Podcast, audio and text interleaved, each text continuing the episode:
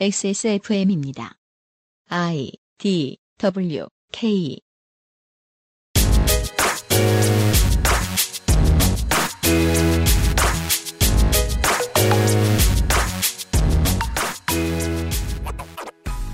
한국의 다양성이 존재하지 않을 리가요. 있는데 그들이 내 직업을 빼앗아 갈까봐 그들의 존재가 우리 동네 집값을 떨어뜨릴까봐 없는 척 무시하는 거죠. 다양성은 늘 있어왔고 앞으로는 더 커질 겁니다.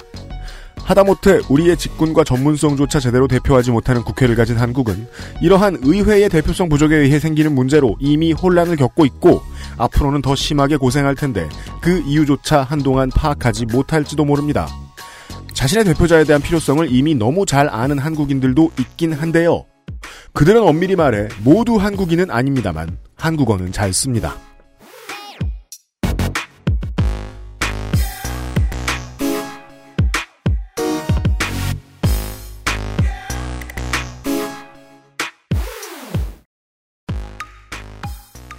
지구상의 청취자 여러분 한 주 동안 안녕하셨습니까? XSFM의 시사 교양 프로그램 그것은 알기 싫다 306회 목요일 순서를 시작합니다. XSFM의 책임 프로듀서 유승균입니다.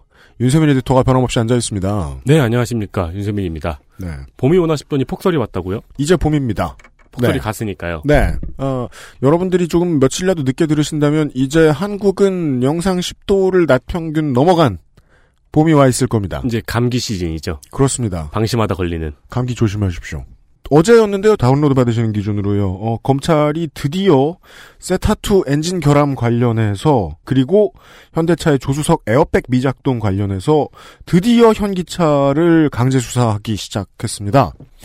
이게 이제 2017년에 YMCA가 Theta two 엔진의 결함 문제를 이야기하고 드디어 검찰이 움직인 건데요. 예전 정부에 비해서 조용히 넘어가게 될 것 같지는 않습니다.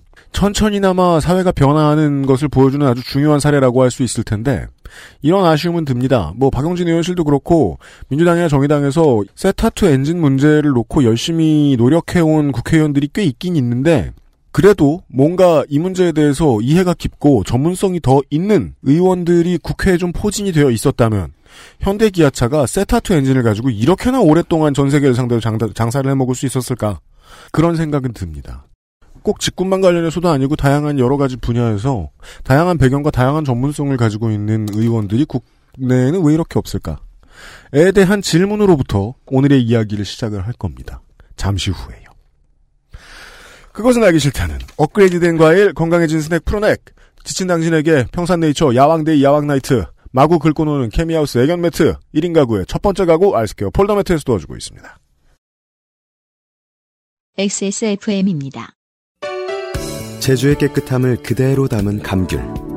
그 위에 얹은 달콤한 화이트 초콜릿.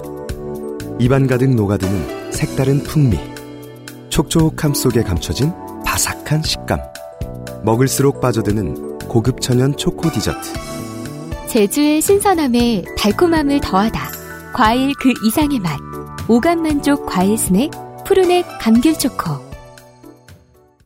미끄럼 방지와 강한 내구성은 기본. 반려동물을 위한 거실 위의 놀이터. 케미하우스 애견 매트. 사과는 아니고 푸르넥. 네, 사과도 맞습니다.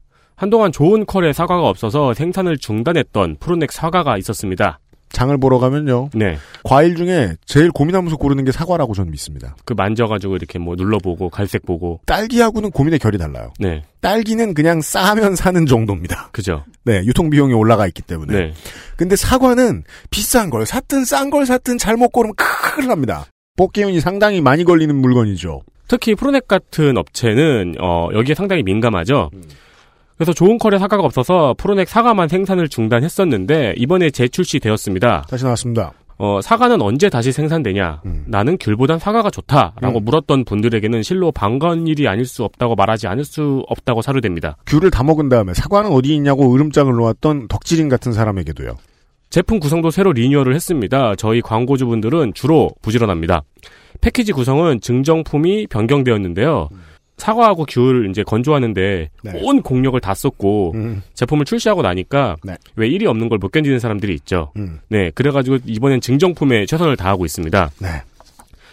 제주산 보리로 만든 호끌락 chips 네. 그러니까 외국어가 아니고 제주도 말입니다. 네. 무슨 뜻인지는 모르겠고요. 저 튀각 같이 생겼고요. 네. 예, 뻥튀기 같이 생겼습니다. 아, 그 보리로 이렇게 압축해가지고 튀긴 건가 보네요. 근데 맛은 되게 달라요.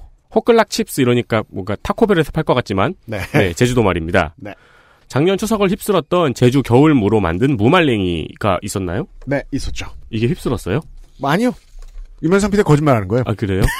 안 휩쓴. 네. 네. 어, 제주 겨울무로 만든 무말랭이를 근데 푸르넥에서, 물어보니까 자꾸 내가 정직하게 대답하게 되잖아. 푸르넥에서 왜 주지? 네. 그러니까 확실히 제주도에서 나오는 건 다 갖다 퍼다 줍니다. 어, 네 그런 것 같네요. 네. 네. 그리고 물 대신 감귤 과즙을 넣고 전통 방식으로 만든 은가비 감귤 과즙 이건 네. 진짜 맛있죠. 다양한 구성입니다. 그리고 설날부터 선보여드린 도라지 배청, 댕 유자청, 생강 배청 이 삼청도 본품과 함께 구성되어 있는 박스 형태의 선물 세트입니다. 네. 어, 아직 안 드셔본 분들은 어서 드셔보시고요. 이미 드셔본 분들은 지금이 또 이제 구매 기회입니다. 그렇습니다. 간만에 사과 맛도 보시고요. 호끌락은 조그만한이라는 뜻이래요. 아 조그만 chips, chips는 영어 아니에요, 근데? 그럼 그렇겠네요. 네. 어, 되게 기분 나쁘다. 왜요? 조그만 chips. News Roundup입니다.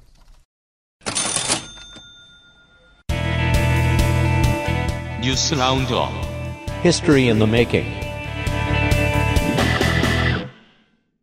네, LH에서 협동조합 및 비영리 법인, 사회적 기업 등이 공급하고 관리하는 LH, 제가 뭐라 그랬어요? NH. 아, NH라 그랬어요? 네. LH에서 협동조합 및 집을 안 짓는 거 아니야? 네버 하우징. 네. LH에서 협동조합 및 비영리 법인, 사회적 기업 등이 공급하고 관리하는 사회주택을 올해부터 2022년까지 매년 2,000가구 이상 공급할 계획을 밝혔습니다. 네. 어, 방식은 LH가 토지나 건물을 매입해서 임대하거나 서울시가 15년 이상 된 시설을 리모델링해서 재임대하는 방식입니다. 음흠. 입주 자격은 도시 근로자 가구 월평균 소득 120% 이하이며 음. 주거 취약계층, 청년, 대학생, 사회 초년생 등에게 주어질 예정입니다. 그렇습니다. 네. 어, 뭐, 협동조합도 있고, 뭐, 여러 가지들, 서울시에서 시작이 돼서 정부까지 받은 정책이 이제는 시리즈로 많습니다. 사실은 지금 저, 공기업과 공사, 아, 공공기관 정규직화 같은 모델들도 서울시가 먼저 연구해놓고, 거기서 나왔던 error and trial들을 가지고 다시 한번 해보고 있는 거거든요. 네. 이 사회주택도 서울에 살고 계신 분들은 들으신 적이 있고 서울에 사시는 분들이 아닌 분들이 들으셨다면 지난 지선 때 공약으로 들으셨습니다. 네. 대형 지자체들 중에서는 이제 그 경기도지사, 충남도지사가 이걸 걸었고 실제로 이걸 추진하는 중이었는데 이게 이제 LH가 받게 되면서 전국적으로 확대가 되게 된 겁니다. 그 아까 저 에디터 설명해 주셨는데 공공에서 땅을 사놓고 음. 막그 죽은 동네라고 사람들이 안 와. 귀신이, 아, 그러니까 꼭 그런 건 아니지만. 네. 아무튼, 공공에서 땅을, 내가 왜 이렇게 말해? 공공에서 사- 땅을 사놓고, 민간이 지어놓게 하고, 그 다음에 싸게 분양을 한다. 혹은 이제 15년 된 이상, 15년 이상 된 시설이라는 거는 뭔가 동네 낡은 노인정. 그래서 보통 빌라의 형태예요. 아파트가 아닙니다. 네. 이 빌라와 아파트가 뭐가 중요한지를 잠시 후에 다시 설명을 드리겠는데요. 왜냐면, 빌라 짓는 이제 그 건설 회사나 조그만한 업체들은, 노는이 이거 수주 받는 거 좋아요. 옵니다. 네. 싸게 지어요. 네. 그럼 사실상 집주인이 정부나 지자체가 됩니다. 네. 그리고 노후주택 이라서 막 너무 안 팔린다. 어르신들이 막 80줄에 건물 몇 개 쥐고 있는 사람들이 있어요. 죽고 죽어가는 건물들. 음. 이거 그냥 시에 사드릴게 파세요. 그래서 리모델링 합니다. 네. 네. 아니면 리모델링을 우리 돈으로 시의 돈으로 해드릴 테니까 임대를 싸게 해주세요. 라고 하거나. 네. 네. 예, 그런 사례들입니다. 지난 정부의 이와 비슷한 주거 정책으로 뉴스테이라는 게 있습니다. 이건 자세히 설명 안 드리겠습니다. 욕을 워낙 많이 먹었으니까. 이 뉴스테이는 세입자의 부담이 별로 안 떨어지는데 공공의 돈을 가져다가 민간의 대단지를 짓죠. 음. 그 따라서 그냥 큰 건설사들에게 돈을 정부가 주는 제도입니다. 네. 예. 이것과 원리상 정반대의 어딘가에 있는 게 사회주택이고요. 이 정부 처음 출연했을 때부터 그 구상을 했던 흔적들이 보이는데 보수 야당들이 어, 어, 좋아하지 않았어요. 음. 근데 작년에 이제 고시원화재 사건 종로에 이 사건 같은 사회적 참사를 계기로 포럼을 열고 본격적으로 시동을 걸었습니다. 정부가. 그래서 1차적으로 나온 결과물입니다. 앞으로 뭐 여, 야당이 눈에 띄면 이걸 공격할 수도 있는데 어, 별일 없이 지나가면 총선 때까지 안 건드릴 수도 있거든요. 그러면 지금 정부가 발표한 원안대로 갈 가능성도 있습니다. 다음은요. 23일부터 달걀의 산란일자가 표시될 예정입니다. 네. 달걀 껍데기에 월일 네 자리에 달걀 산날일자 살 달걀 산날일자가 표시되고 네. 산날일자는 닭이 알을 낳은 시점부터 36시간 이내에 채집하여 표시됩니다. 물론 한 가지 물음표가 딱 떠야 됩니다. 살 때 박스에 써 있었는데 음, 정도의 생각은 해줘야 됩니다. 네, 그, 그 예. 네. 어, 지금 작년부터 사육 환경은 번호로 표시가 되어 있습니다. 네. 네, 달걀에 그 지금 그 냉장고에서 달걀을 꺼내 보시면은요, 음.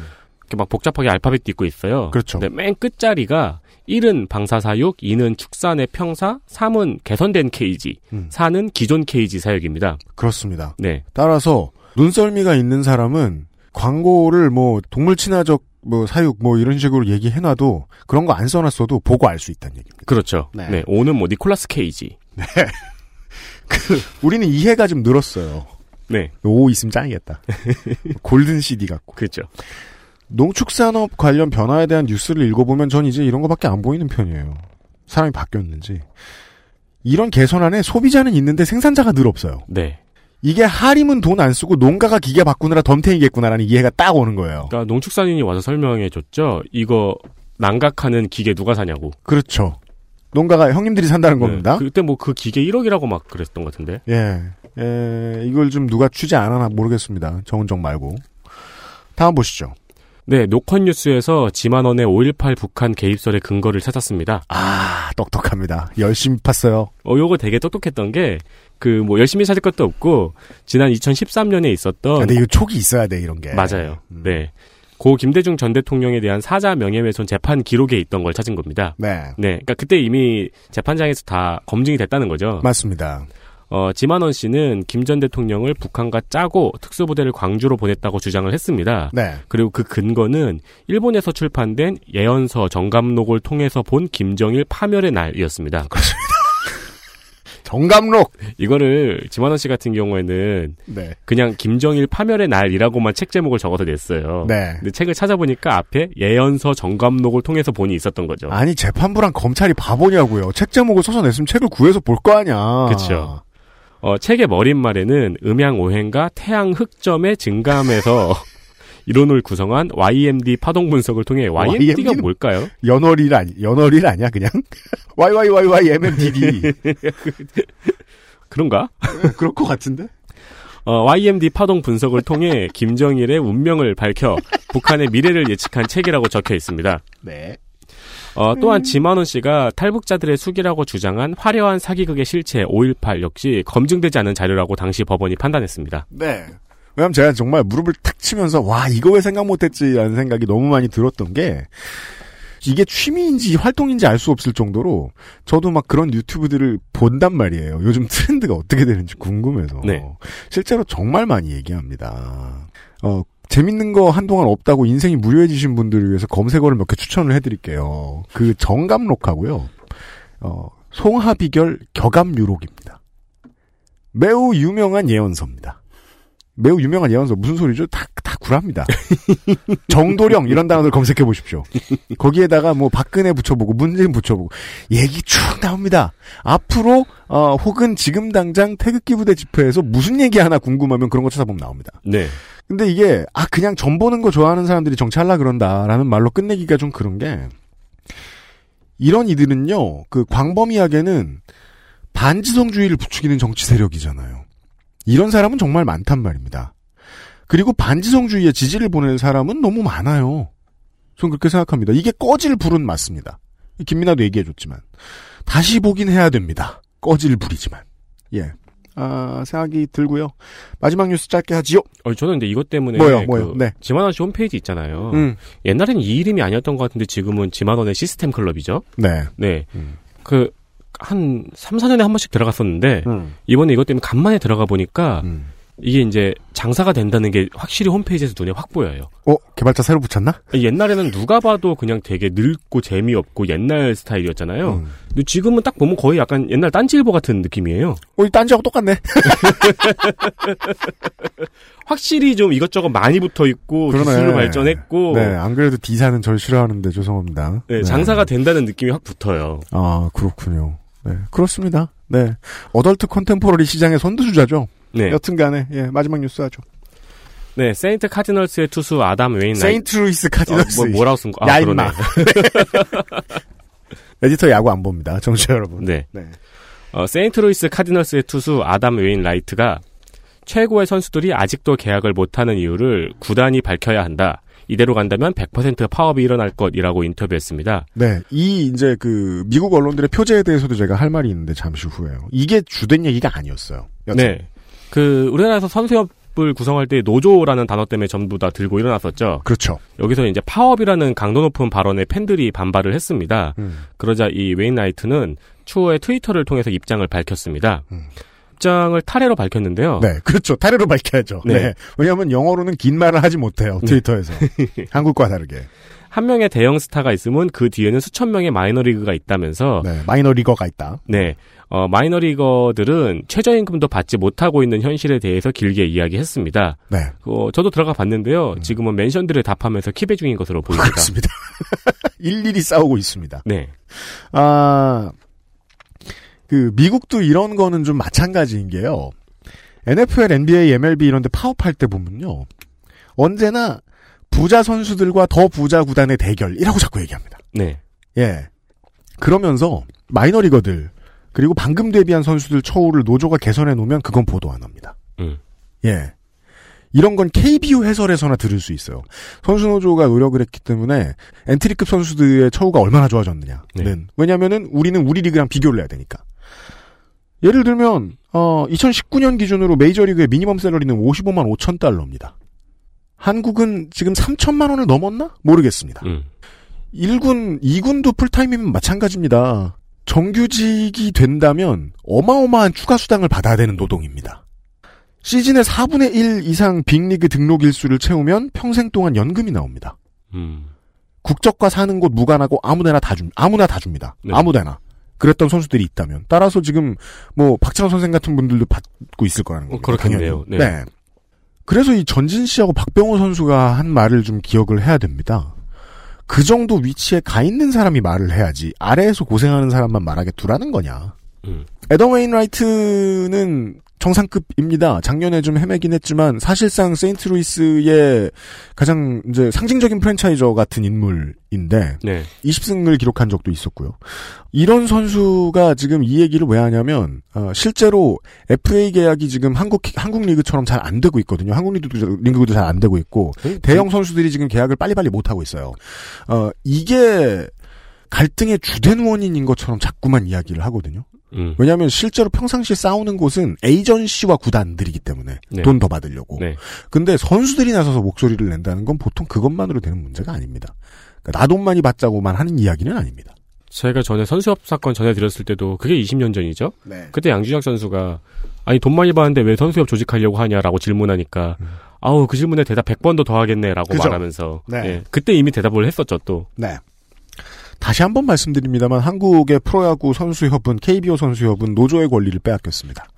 그래서 이런 협상을 못합니다. 음. 그걸 선수협 탓을 한다고요. 아 파업을 못 하는군요. 사람들은 댓글로 그걸 선수협 탓을 한다고요. 니들 돈만 챙기냐고. 음. 노조의 권리를 뺏겼다니까 그때 당신들처럼 말하는 사람들이 탄압해서 여튼 이번 주의 뉴스 라운드업이었습니다. 그리고 저희들이 방송할 때는요 저희가 녹음을 먼저 해놔가지고 오늘 아마도 여러분이 들으신 목요일 오늘 대법은 육체노동의 정년을 연장할 것인가 말 것인가를 판단할 겁니다. 음. 저는 이게 이번 주에 가장 중요한 뉴스라고 생각하는데 저희가 아직 결과를 모릅니다. 확인을 해봐 주십시오. XSFM입니다. 건강기능식품 광고입니다. 어이, 오늘 퇴근하고 집에 가면 뭐하냐? 이렇게 피곤한데 밤에 집에 가면 자야지. 요즘 가뜩이나 면역력도 떨어져가지고 내가 지금 야왕 데이 어 그 무슨 야왕 나이트 체내 흡수율을 높인 농축 풍상 야왕 데이 어? 평산 네이처? 손님 올 땐 접고, 빈둥댈 땐 펴고. 나만의 공간 관리, 아이스케어 프리미엄 폴더 매트.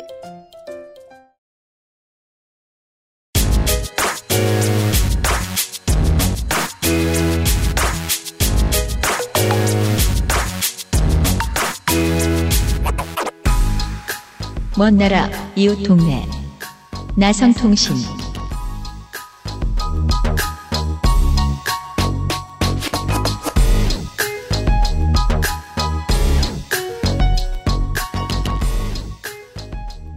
한국의 국회의원은요, 죄다 사자입니다. 판사, 검사, 변호사입니다. 음, 네. 의사. 적죠. 네, 의사는 적죠. 네. 뭐, 군인. 네. 옛날에 많았죠. 네. 육, 육사. 지금은 적죠. 네. 판사, 검사, 변호사, 육사. 예. 백군기 시장 정도? 예. 사실 20대도 다를 게 별로 없지만 20대 국회도 그래도 조금 해소된 편이긴 합니다. 근데 그 20대 때 해소됐다 그래가지고 들어온 사람들 보면 또 교수가 더 많고. 음, 네. 경찰. 경찰에게도 문호를 개방했다. 저도 그런 얘기 했었어요. 그것만 해도 경찰은 옛날엔 국회에 명함 못 내밀었다. 네네. 근데 문호를 개방한 게 그게 다인 겁니다. 경찰 몇 명 있으면 그 사람들은 경찰의 이익을 위해 싸울 수 있을까요? 못 그래요. 19대 때는 그런 말 많이 했습니다. 새누리당은 판검사당, 민주당은 변호사당. 음, 네. 이런 식으로 얘기 많이 했었습니다. 시사 아카데미 때 자주 하는 말입니다. 정치인으로 처음부터 키워진 전문 직업 정치인이 없다. 그러면서 버락 오바마 찾는다. 네. 마치 그 졸업을 위한 필수 학점 줄여놓고 경영 아니면 전공만 듣게 한 다음에 인문학적 소양 부족하다면서 스티브 잡스 안 나온다고 말하는 거하고 비슷합니다. 네, 그렇죠. 예, 한국 같은 환경에서 버락 오바마 안 나온다고 뭐라고 하는 거죠. 네. 그건 이제 그런 거죠. 그, 내 자식이 됐으면 하는 직업 1위는 공무원. 네. 내 자식이 닮았으면 하는 롤모델 1위는 스티브 잡스. 그쵸. 네. 따라서 스티브 잡스가 그 동사무소에서 해야, 일을 해야 하는 것이 가장 적당한. 네. 네. 전문 직업 정치인은 어디에서 무슨 돈으로 키워지는가? 무슨 인프라로 키워지는가? 생각해보면요. 보통은요, 지역이 그 필요성을 이야기하고, 커뮤니티가 밀어주고, 그도 아니면 직군에서 밀어줍니다. 한국에서 여지껏 그런 코스로 정치인이 된 거는, 보통은 삼성장학금으로 40 패스한 다음에, 검찰에 들어가 있다가 새누리당 공천받아 나오는 사람들 정도입니다. 그런 변형이 있습니다. 그 정치인으로 키워졌다고 말하기에는 조금 다르지 않나요? 하지만 삼성은 얘네들이 정치인이 될 가능성을 보고 씨앗을 뿌리죠. 오, 정감독을 통해서. 모르겠습니다. 이때 봐야 장애인 쿼터 한두 석. 그 아니면은 뭐 여성 의석 배려 정도의 아주 원시적인 안배입니다. 음. 아주 옛날부터 당연했던 이전 정도. 지금 다급하게 막 안배한다고 치죠. 그래서 막 이런 직군 저런 정파 막 이런 민족 이런 데서 국회의원을 막 만든다 쳐요. 그래도 그 사람들이 어설퍼서 쉽게 결과를 못 얻을걸요, 한국은? 그럴 겁니다. 네. 왜냐하면 그 사람들을 전문적인 한국 정치인으로 키우는 시스템이 없으니까. 네. 돌고 돕니다. 안 되는 이유는 보통. 네. 어, 시사 아카데미에서 그 얘기를 했었죠. 이제 시장 상인회에서 음. 한 명을 꼽아서 그 사람을 어릴 때부터 상인을 위한 목표를 내는 정치인으로 키운다. 그렇죠. 이것을 미리 경험하고 이렇게나 경험을 해봤더니 정치인들이 이렇게 키울 수 있고 뭐 이렇게 되면 좋고 저렇게 되면 나쁘다 뭐 이런 얘기를 해줄 수 있는 사람이 있다면 좋을 거예요. 근데 한국어 쓰는 사람 중에 생각해보니까 있어요. 네. 보통은 캘리포니아, 뉴욕, 시카고, 조지아에 있습니다. 한국어 쓰는 사람 중에서요? 네. 음, 그래요? 우리라는 소수인들을 소수 민족을 대표해줄 누군가를 정치인으로 키워보고자 하는 열망도 가져봤고 돈도 써봤고 아, 인프라도 잘 됐는지는 모르겠지만 구축하려 애써본 경력이 있거든요. 아, 그리하여 그중 어떤 곳에 계신 분을 모셨습니다. 예. 요까지 얘기 한국에 정말 오랜만에 오셨죠? 맞아요. 네. 13년 만에 왔습니다. 아주 오랜만에 이거 녹음하러 온듯 타이밍이 잘 맞게 한국에 오신 홍영훈 나성인을 모셨습니다. 어서 오십시오. 네, 안녕하세요. 홍영훈입니다. 이렇게 말했지만 꼭 나성에 사는지는 알 수 없습니다. 제가 뭐 복잡한 얘기는 안 했기 때문에 왜냐하면 저도 잘 모르거든요. 뭐 한국에서 뭐뭐 미국으로 특파원을 나간 사람들 네. 이런 사람들도 그 한인들이 정치 를 어떻게 참여하고 뭐 어떻게 조직되고 이렇게 하는지를 내부에서 잘 모르는 사람들도 많아요. 음. 그게 베타적이어서 그런지 따라서 안쪽의 경험이 얼마나 있을지는 모르겠지만 어, 거기 산지에서 사람을 뽑아오느라 음, 힘들었다. 어, 얘기를 할 거를 앞에 좀 간략하게 설명을 드리고 가는 게 나을 것 같아요. 오늘은 지난해 있었던 중간 선거에서 그렇죠. 한인 후보가 있었어요. 연방 하원 의원에 한인 후보가 몇 명이 있었는데 음. 그 중에 김 씨 두 명이 네. 네, 너무 전형적이죠. 김 씨 두 명이 그렇죠. 김씨 두 명이 굉장히 편의점도 하고 네. 김씨들은 네. 김씨 두 명이 굉장히 유력한 후보로 돼서 선거전을 치열하게 치르다가 음. 결과가 갈렸죠. 음. 네. 그래서 이제 됐다고 했던 사람 떨어지고 네. 안될 것 같다고 했던 사람 됐어요. 그렇죠. 그 과정에서 이제 왜 그렇게 될 수밖에 없었는지를 설명하고 그 선거전에서 우리가 알 수 있었던 과연 우리를 대표하는 정치인을 뽑고 그 사람들을 육성하려면 어떤 조건들이 필요한가에 대해서 좀 얘기를 해보려고 합니다. 네. 근데 맨 처음- 그러자면은 그 맨날 얘기 많이 하잖아요. 미국은 너무 선거가 복잡해 복잡해. 중간에 중간 선거라고 이름 붙였는데 아니 우리는 도지사 뽑으면 지방 선거고 국회의원 뽑으면 총선인데 국회의원 선거고 대통령 뽑으면 대통령 선거인데 여긴 중간 선거는 뭐야? 중간을 뽑는 것도 아니고. 근데 실제로 중간을 뽑습니다. 뭘 뽑는 거예요? 중간에 그 회기가 갈리는 의원들이 따로 있고 음. 프랑스의 선거 제도의 문제점을 홍소라 석사가 설명을 해줬습니다. 네. 총선이 대선 하- 지나고 다음 해에 있기 때문에 네. 대선에서 이긴 쪽이 총선도 무조건 이기게 돼 있다. 네. 이건 민주주의의 민의의 왜곡이다. 네. 그런 비슷한 현상을 겪고 미국이 만들어낸 게 중간 선거죠. 일부 의석은 중간에 뽑자. 아, 그러니까 차량 이부제 같은 거예요? 그래요?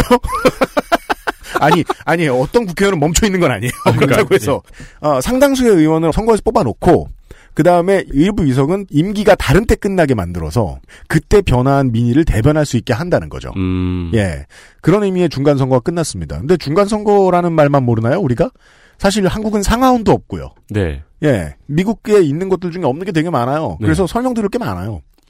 그런 부분을 제가 좀 이야기 필요한 정도로 간략하게만 설명을 할게요. 네. 일단은 양원제에 대해서 좀 얘기가 필요할 것 같은데 네. 미국은 상원이랑 하원이 있습니다. 음. 어, 지금 제가 여기서 영어 발음을 하면은 네. 어, 청취자들이 미국에서 온 거 맞아라고 얘기할 수도 있지만 아, 근데 저는 그거 알아요. 그, LA 사투리의 특징은 미국 영어에도 LA 사투리가 묻어나 있다는 거거든요. 이 한인들의. 네. 그래서 이제 상원은 Senate 네. 그리고 하원은 House of Representatives 네. 그래서 이제 이걸 우리나라 말로 하면 상원은 원로원이라는 뜻이고 그렇습니다. 이제 하원은 대표자들의 모임이라는 뜻이에요. 음. 그래서 이거를 보면은 이제 우리나라 말로 좀 가장 쉽게 해석하자면은 상원은 비례대표에 가깝고 음. 하원은 지역구에 가까워요. 네. 그래서 상원은 주마다 두 명씩만 뽑혀요. 네. 음. 그런 반면에 하원은 이제 인구 비례에 따라서 주마다 뽑히게 되는 거죠. 그렇죠. 네. 그래서 오늘 우리는 하원을 주로 얘기할 건데 그 이유는 그 두 한인 후보가 모두 하원 후보였기 때문이죠. 네. 또 하고, 또, 이제, 한국 얘기를 하기 위한 얘기가 좀 있는 편이라, 네. 아, 실제로 한국의 국민들이 국회의원들한테 요구하는 이런저런한 역할들을 다 모아보면, 보통은 상원 업무보단 하원 업무가 더 많습니다. 예. 그렇죠. 우리의 대표자로서의 일. 하원이 더 이제 지역에 밀착이 되어 있겠네요. 그렇죠. 네, 지지도 그렇고. 그렇죠. 그 하원들은 상당히 생활 밀착형 이슈를 많이 처리하고 어, 상원에서는 좀 외교나 안보 같이 좀 거시적인 이슈를 많이 처리하는 음. 편이에요. 음.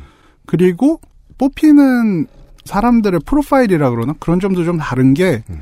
하원은 아무래도 다양한 인종이나 직업군 배경을 가진 사람이 많죠. 그 지역구를 대표해야 되니까. 음. 여기서 근데 한국 분들한테는 약간 좀 낯설 수도 있는데 하원 당사에서 제일 중요한 요인을 찾으라고 하면은 지역구의 인종 구성이거든요. 네. 그러니까 흑인 동네에선 흑인 뽑히고 아, 멕시칸 네. 동네에선 멕시칸 뽑히고 음. 이런 게 많아요. 근데 그 동네에서 상원 의원은 또 그렇게 안 뽑히나요? 상원은 주 전체를 선거를 하기 때문에 주 전체가 뭐 한인종이 꽉 잡고 있는 이런 곳은 드물죠. 아, 그죠. 네. 그래서 좀 다르죠. 음. 그래서 이제 본인들의 인종의 대표자로 의원을 선정해서 의회 진출시키려는 시도들이 많거든요. 음. 미국에서는 인종에 따른 이해관계가 분명히 존재를 하고 있어요. 예를 들면 공립학교에서 외국어 교육을 시키는데 음. 뭐 Mexican을 먼저 시키냐, 한국어를 먼저 시키냐, 중국어를 먼저 시키냐 이런 인프라가 필요하거든요. 네.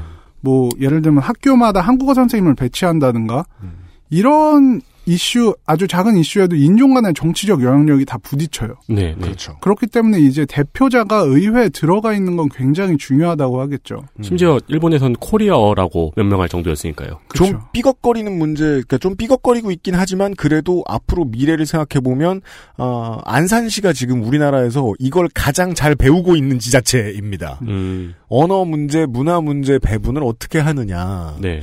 예를 들면 그전에는 한, 한국에는 그런 곳이 몇 군데 없었어요. 제가 몇 번 얘기했잖아요. 어, 서울시 서초구 서초동에 있는 설해마을에 가면 불어 병용을 하고 있다고. 음. 표지판에. 네. 이런 것도 그 사, 사람들이 산 지는 오래됐는데 적용된 지는 그렇게 오래되지는 않았거든요. 이런 문제를 한국은 겪어본 적이 없죠.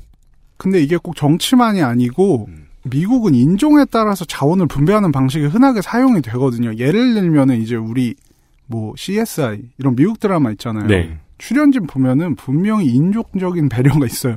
그쵸. 뭐 아시안 한명 네. 있고 흑인 한 명 있고 이런 식으로 배분을 하죠. 그게 이제 한 명씩 들어가 있는 거에서 되게 속이 보이죠. 그렇죠.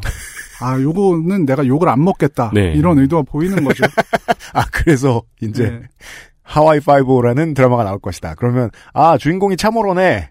그쵸. 혹은 참호로 색깔을 가진 사람이네. 정도를 예, 예상하는 건 어렵지 않았을 것이다. 그럴 수밖에 없죠. 그래서 임면직 공무원에 대해서 배려를 인종에 대한 배려를 하는 경우가 많아요. 음. 근데 이게 꼭 정치계가 아니고 이제 마케팅 같은 걸 하더라도 인종에 따라서 마케팅 비용을 배분하는 경우도 있거든요.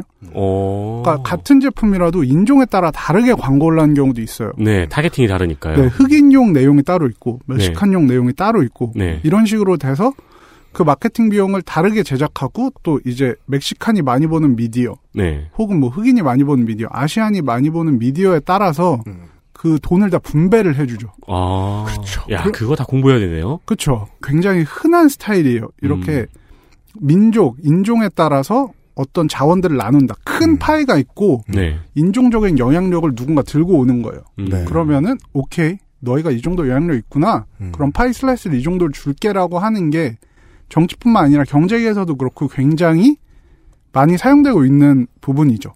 그러면은 금방 이제 짐작이 되는 게 음. 조용히 있으면 안 되네요. 안 되죠.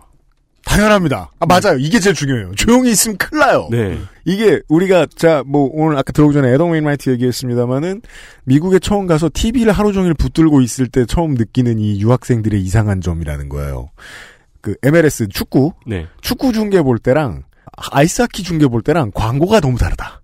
그게 풋볼 볼 땐 몰라요. 풋볼 모두가 보는 거니까. 네. 네. 아까 얘기 말씀해 주셨던 그 ethnic commercial, 그 인종에 따른 이제 마케팅 전략 이런 게 나오는 거죠. 실제로 큰 회사들은 정말 분배를 해놓고 있다. 네. 음, 그런 모양이에요. 네. 그, 이거를 이제 선거 이슈로 좀 좁혀 보면은, 음. 선거구의 인종 구성이 중요하다 보니까 게리맨더링이라는 이슈가 있거든요. 그렇죠. 네. 미국의 게리맨더링. 미국 하원의 선거구 획정은 대체로 선거구 획정위원회를 통해 이루어지는데 선거구 획정위원은 의뢰 주의회가 선임하는 경우가 많습니다. 따라서 주의회 다수파가 마음 먹는 대로 선거구가 바뀌는 경우가 흔하고 이 경향은 다수파가 아닌 의원들의 의견이 반영되더라도 마찬가지이지요. 그래하여 미 연방 대법원과 주 최고법원은 심심치 않게 정당 편향 선거구 획정에 대한 위헌 심리를 하곤 합니다. 게리 맨더링은 이제 선거구를 조정할 때 인종 간의 영향력에 따라서 이제 그거를 악용하는 사례로 많이 얘기가 되는데, 아, 악용. 음. 네, 미국은 10년마다 한 번씩 센서스 조사를 해요. 인구 조사를 해서 선거구를 재조정하는 시스템이 있거든요. 예. 이 과정에서 특정한 인종을 한 개의 지역구로 모는 식의 일이 빈번히 발생을 하죠. 음. 그래서 워싱턴 포스트는 이게 작년 기사였나 재작년 기사였는데 미국의 의회가 제대로 작동을 하지 못하고 자주 파행을 한 이유 자체가 선명성이 강한 지역구가 전체 85%가 넘기 때문에 의원들이 이 사람의 이익 관계를 너무 강하게 대변할 수밖에 아, 없다. 85%. 국회의원의 8할 오프는 게리맨더링된 지역구만 대변할 수밖에 없는 사람들이라고 봐야 한다. 그렇죠. 근데 아. 그러면 게리맨더링을 제대로 잡지 못하고 있는 거네요. 그래서 예를 들면 인종적 영향력이 좀 약한 커뮤니티다. 네. 그러면은 그 사람들이 살고 있는 밀집 지역을 쪼개버려요.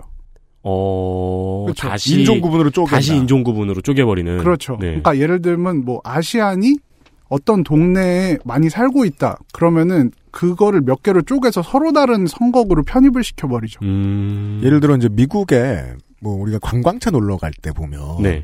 미국은 이제 관광을 100% 권장하는 나라가 아니 권장받는 나라가 아닙니다. 왜냐하면 치안이 그렇게 좋은 편이 아니라고 보통 분류되니까. 네. 그렇죠. 그 가이드북 같은 거 보고 있으면 딱금 그어놓고 어느 동네 가지 말라고 설명해 주죠. 네. 그래서 실제로 가보면 길 건너면 옆 동네인데 너무 다르다는 얘기를 많이 하는 이유는 보통 이제 민족 구분으로 갈려 있고 그런 것도 제가 할 말이 있는데 그래요? 지역적 개발이 그렇게 잘 되지 않는 동네들 있잖아요. 네. 그거를 이제 인종 구성에서 찾는 사람들도 있어요.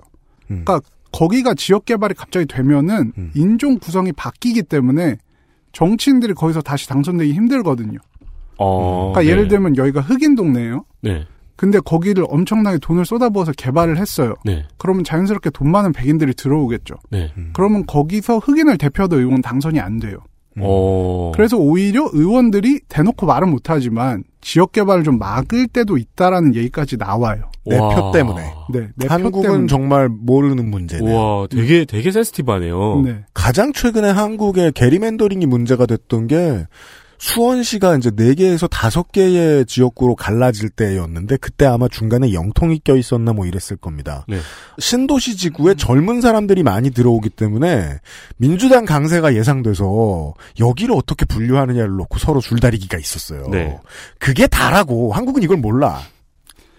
보통 보면은 백인이 이렇게 굉장히 살던 동네에 뭐 아시안이 유입이 되고 이제 결국에는 뭐 히스패닉이 들어오고 이런 흐름이 좀 있어요. 음. 그래서 몇 년 새에 동네 모습이 완전히 바뀐다는 얘기도 있고 이렇게 동네 인종 구성에 대해서 굉장히 민감하거든요. 음. 그래서 결국 동네를 대표하는 정치인하고 그 동네 인종 구성을 완전히 뗄래야 뗄 수 없는 관계죠. 그렇겠네요. 네.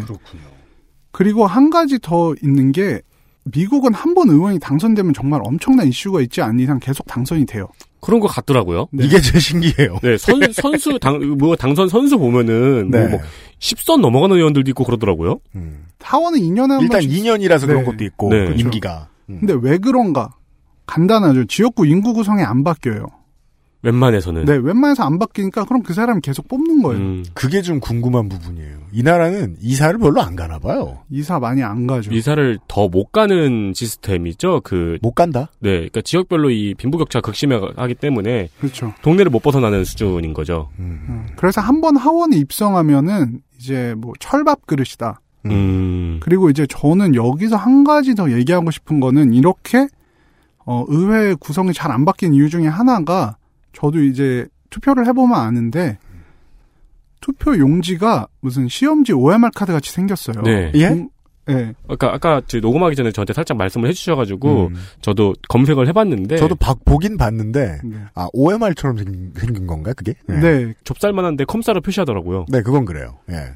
이런 것까지 선거를 뽑아야 되나랄 정도로 아, 엄청나게 그렇죠. 많은 선출직 공무원이 있어요. 그렇죠. 그래서 뭐 경찰국장, 미국 뭐 영화랑 드라마에서 가장 흔히 볼 수 있는 얘기죠.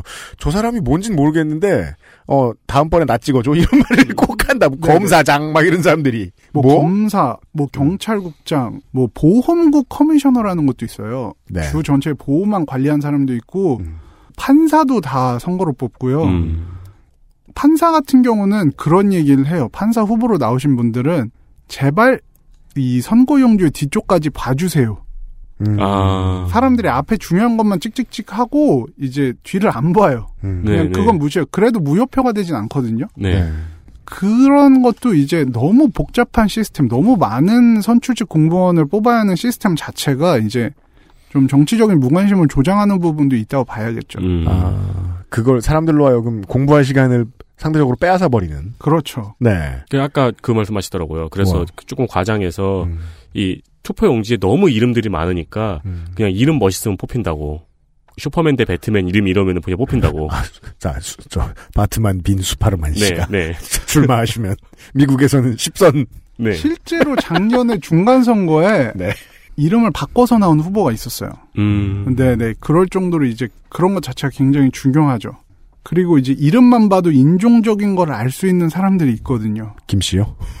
김 씨도 그렇고 네. 그 한국 사람들은 그렇죠. 어, 김 씨네 하고 뽑고 네. 인도계도 그렇고 그렇죠. 정치적인 무관심이 좀 심각한 상태고 나 이 사람 뽑으면 되지. 라고 바깥에 물어보고 그날 들어가서 뽑아도 되는 상황이 너무 많다. 그렇죠. 음. 그런 부분이 이제 어느 정도 배경 설명이 됐으면 좋겠고요. 네. 그러면 이제 제가 한 가지 얘기할 건 캘리포니아에 이제부터는 한인 사회가 과연 우리 한인들을 의회에 진출시키려고 어떤 노력을 해왔는가에 아, 네, 그렇죠. 대해서 한번 얘기를 해볼게요. 일단은 한인 사회가 점점 더 커져서 이제 정치력에 대한 자각을 하기 시작한 70년대부터라고 보시면 되거든요. 그렇습니까? 네, 정치 세력화를 해야 된다는 생각은 항상 있어 오긴 했어요. 음. 일제 강점기 때 보면은 한인들이 본인들 협회 만들고 애국공채 사가지고 네. 보내고 이런 것도 있잖아요. 네. 음. 근데 이제 주류 사회로서 진출을 시키고 이런 일은 별로 없었거든요. 유일하게 좀 예외적인 경우가 하나 있다면은 1960년대, 70년대에 이제 프레드 송 변호사라는 분이 캘리포니아에서 주의회 의원이 됐어요. 음. 아시아계 이민자 최초고 한인 최초였는데 와 아시아계 중에서도 최초예요. 네, 최초였어요. 알프레드 호연송 1919년에서 2004년 아시아계 최초의 캘리포니아주 의원 이민자인 부모가 일하던 하와이에서 태어나 캘리포니아로 이주 미 공군으로 2차 대전에 참전 후 몬터레이 파크 시의원, 부시장, 주하원 의원, 주상원 의원 등을 거쳤습니다. LA 코리아타운 중심에 위치한 전철역 윌셔 웨스턴 역의 이름은 그의 사망 후 윌셔 웨스턴 알프레드 호연 송 역으로 바뀌었고 14년도에는 역사 앞에 기념비가 세워지기도 했습니다. 그분이 어떤 선구자적인 역할을 하셨는데 안타까운 거 이제 그게 어떤 계보로 내려온다거나 그런 부분은 없었거든요. 음. 그래서 80년대에는 좀 암흑기라고도 볼 수 있는데 한인 정치인이 거의 없었어요. 한인들은 그렇게 많이 있는데 한 어떤 지역에 그렇죠. 근데 제가 볼 때는 요거는 이제 한인 사회 부모님들의 좀 탓도 있는데 자식들을 정치인으로 키우는 거에 대해서 그렇게 선호를 하지 않아요. 음. 무조건 전문직. 안정적이지 않고. 네. 네. 그리고 뭐 길이 그 당시 우리 옛날에 8, 90년대만 해도 미국에 이민 가신 분들이 얼마나 고생을 많이 하셨는지 이런 얘기 얼마나 많이 들었어요. 그러니까 이민 1세대들이 자식을 키울 때에 한국인 이민 1세대들이 자식 키울 때 제일 중요하게 여겼던 거는 보통 그 직업의 페이롤과 안정성이 네. 거의 전부였던 것 같아요. 그렇죠. 그리고 이제 그런 어머니 아버지의 명령을 받은 음. 한인 2세들도 사실은 어느 정도 수요가 있어요. 왜냐하면 한인 사회에서는 예를 들면 뭐 변호사, 의사, 회계사를 내가 찾아간다고 할 때 보통 한인들만 찾아가요. 음. 그러니까 한인 의사한테 가서 진료받고 한인 네. 회계사한테 내 세금 계산 맡기고 무슨 일 있으면 한인 변호사 찾아가고 네. 그래서 이제 대부분 전문직으로 많이 빠졌기 때문에 정계 진출이 사실 좀 없었죠. 음, 그 고급 인력이 다 그리로 갔 다. 그렇죠. 음. 그런데 이제 좀 전기가 되는 사건이 있었는데 그게 1992년에 LA 폭동이죠. 그렇습니다. 네. 지금까지 제가 어 한국계 미국인 뭐 교포 정치인 이런 분들을 많이 만나봤는데 그 보통은 이제 딱 얘기를 시작할 때 왜 정치를 하시려고 하나요라고 하면 대부분 말이 다 똑같아요. LA 폭동 때 음. 한인들이 피해를 받는 걸 보고 내가 내 커뮤니티를 대표해야겠다고 생각을 했다. 음. 한국인들이 한국의 한국인들이 한국 한국인이라고 할까요? 한국 한국인들도 그 뉴스를 기억은 합니다만 네. 이렇게까지 주, 이 한인 사회에 중요한 일인지는 거의 아무도 모릅니다. 한국에 있으면. 저는 정치인들한테 보면은 LA 폭동은 어 이게 공식 용어입니다. LA 네. 라이엇. 네. LA 폭동은 그런 존재인 것 같아요. 그 백인들 정치인한테는 911이 있으면은 네. 이제 한인 정치인들한테 LA 폭동이 있는 거죠. 음. 백인 정치인들도 왜 정치를 하시려고 했어요? 그러면은 911 얘기를 정말 많이 해요. 어. 그때 내가 뭔가 공직으로 나서야겠다. 이 나라를 위해 뭔가를 해야겠다는 생각을 많이 했다라고 얘기를 하거든요. 근데 왜 그 어떤 사건을 겪고 그것을 계기로 공직에 나가겠다는 다짐은 사건 자체가 아니고 사건 이후에 어떤 어 뭐 해결을 하거나 아니면 문제의 원인을 찾거나 이런 걸 요구하다가 안 돼가지고 공직으로 나가는 케이스잖아요. 그렇죠. 얘기죠. 네. 그딱 얘기죠. 그 얘기인데 한인들이 그랬어요. 왜냐하면은 LA 폭동에서 뭐 LA 폭동 얘기를 너무 자세히 하기는 좀 힘들지만 당시 가장 큰 피해를 본 커뮤니티를 얘기하자면 무조건 한인 사회거든요. 네. 그랬는데도 한인 사회의 대변자 역할을 해준 사람이 거의 없었어요.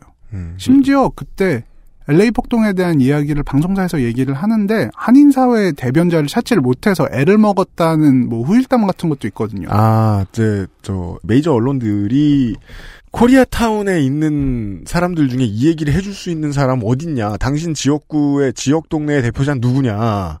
없다. 뼈저리게 느껴지는 거죠. 왜냐하면 그 전까지 이민 1세대 같은 분들은 그냥 열심히 살고 네. 나만 잘 살면 된다. 내가 하는 가게 잘 되면 된다라고 되게 단순하게 생각했는데 그런 일이 터지고 나니까 커뮤니티로서의 영향력이 꼭 필요하다는 일종의 각성 같은 역할을 한 거죠. 음. 그래서 한인 사회에서는 물론 뭐 모든 한인 사회가 다 동의를 하는 건 아니지만 대전제가 이제 정치력 신장이 어느 정도 필요하다는 거는 공감대가 좀 형성이 됐던 것 같아요. 음. 그래서 이제 한인 사회를 대변해줄 정치인이 필요했고 그 이후에는 이제 뭐 어느 시의원 혹은 주의회 의원 정도의 레벨에서는 굉장히 많이 나왔어요. 그런데 이제 그게 아니고 정말 후보가 네 후보도 많이 나오고 당선자도 많이 나왔는데 음. 연방 의원 레벨에서 음. 연방 의회에서 한인들을 대변해 줄 사람이 필요하다는 그 공감대가 생겨난 거죠. 네. 이런 얘기입니다. 네. 나성의 한인 커뮤니티를 뭐 거기가 뭐 다 클로즈드도 아니고 우리도 얼마든지 외부로 접근할 수 있어요. 네. 가서 보면 이 얘기가 안 나와요. 왜? 너무 당연한 얘기니까. 어떤 너무- 게요? 어떤 게요? 이 이제 92년 이후에 한인들이 겪었던 역사가 그 민족이잖아요. 네. 즉 민족의 참극이라는 단어에 어, 어울려 들어갑니다. 음. 그래서 너무 당연해서 여기선 얘기를 찾아볼 수가 없고 한국 한국인들 사이에서는 이게 무슨 일인지 몰라서 얘기를 찾아볼 수가 없습니다. 음. 그 연관 검색어가 바로 429입니다. 429라는 말을 한국 한국의 청취자 여러분 들어보신 적 있으십니까? 거의 못 들어봤다의 한 표. 네. 예. 나성인이 지금 짧게 말하시는 이유도 있어요. 너무 복잡해서 음. 설명하기 어려울 때 짧게 나오는 중입니다, 지금. 음. 예. 한인 사회는 커졌고, 어, 얼마나? 외국에서 LA 여행 가는 사람들은 코리아타운이 무슨 동네의 별명인 줄 아는데 지명이죠? 네. 예. 그렇게 커졌고, 사람들은 이러한 계기도 있고 해서, 예. 어, 여적지 정치적인 대변인을 찾아왔다. 라는 정도의 얘기를 들으셨습니다. 예. 어, 어디에요? 하원에요. 그리고 연방에요. 그 이야기, 어, 연방의원 이야기를 잠시 후부터 해보죠. 광고를 듣고 하세요. XSFM입니다.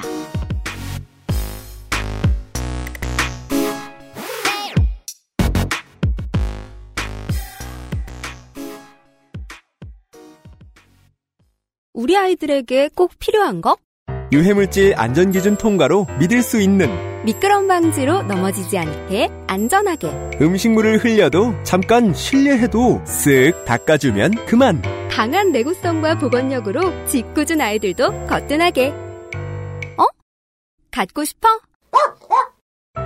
사람과 함께 동물과 함께 케미하우스 애견 매트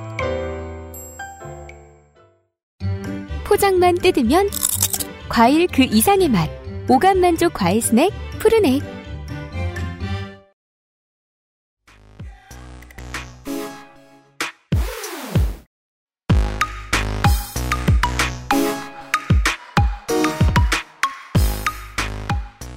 돌아왔습니다. 그것은 알기 싫다. 306회 목요일 순서입니다.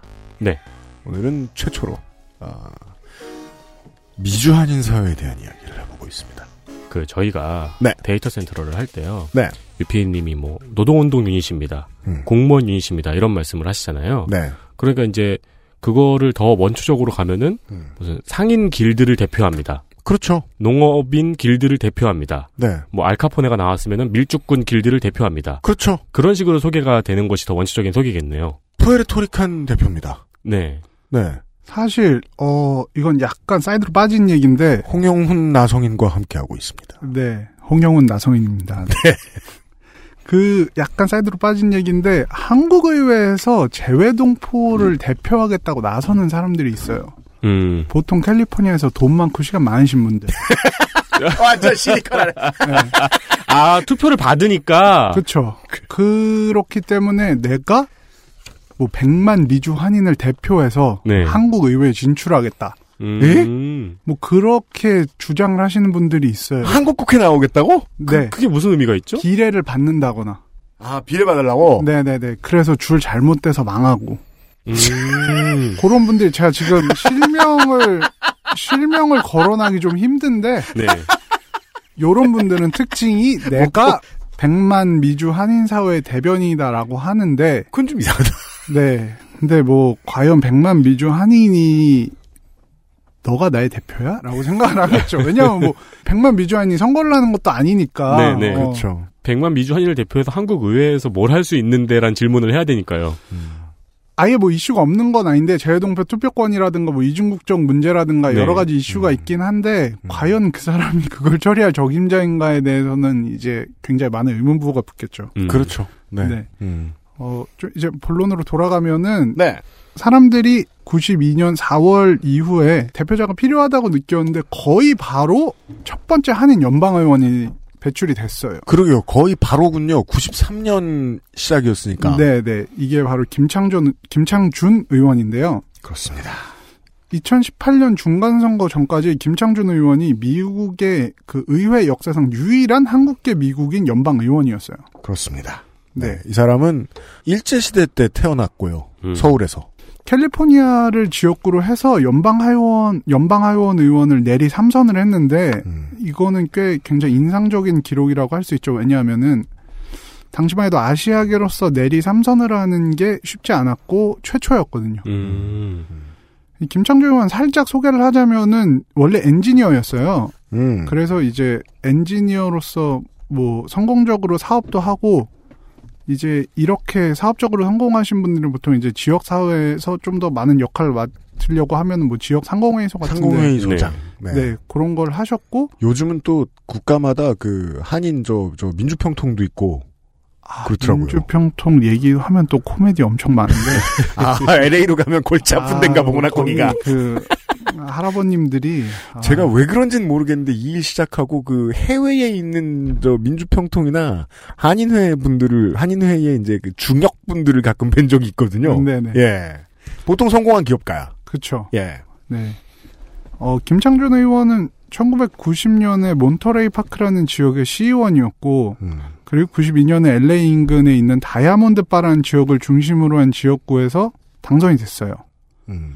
여기 다이아몬드 바는 그죠. 이 동네가 어떤 동네인지 저희가 모르니까요. 어, 어떤 동네냐면은 음. 어, 소녀시대 티파니가 고등학교 올라오면 됩니다. 그 제가 그게 궁금할 리가 없잖아요.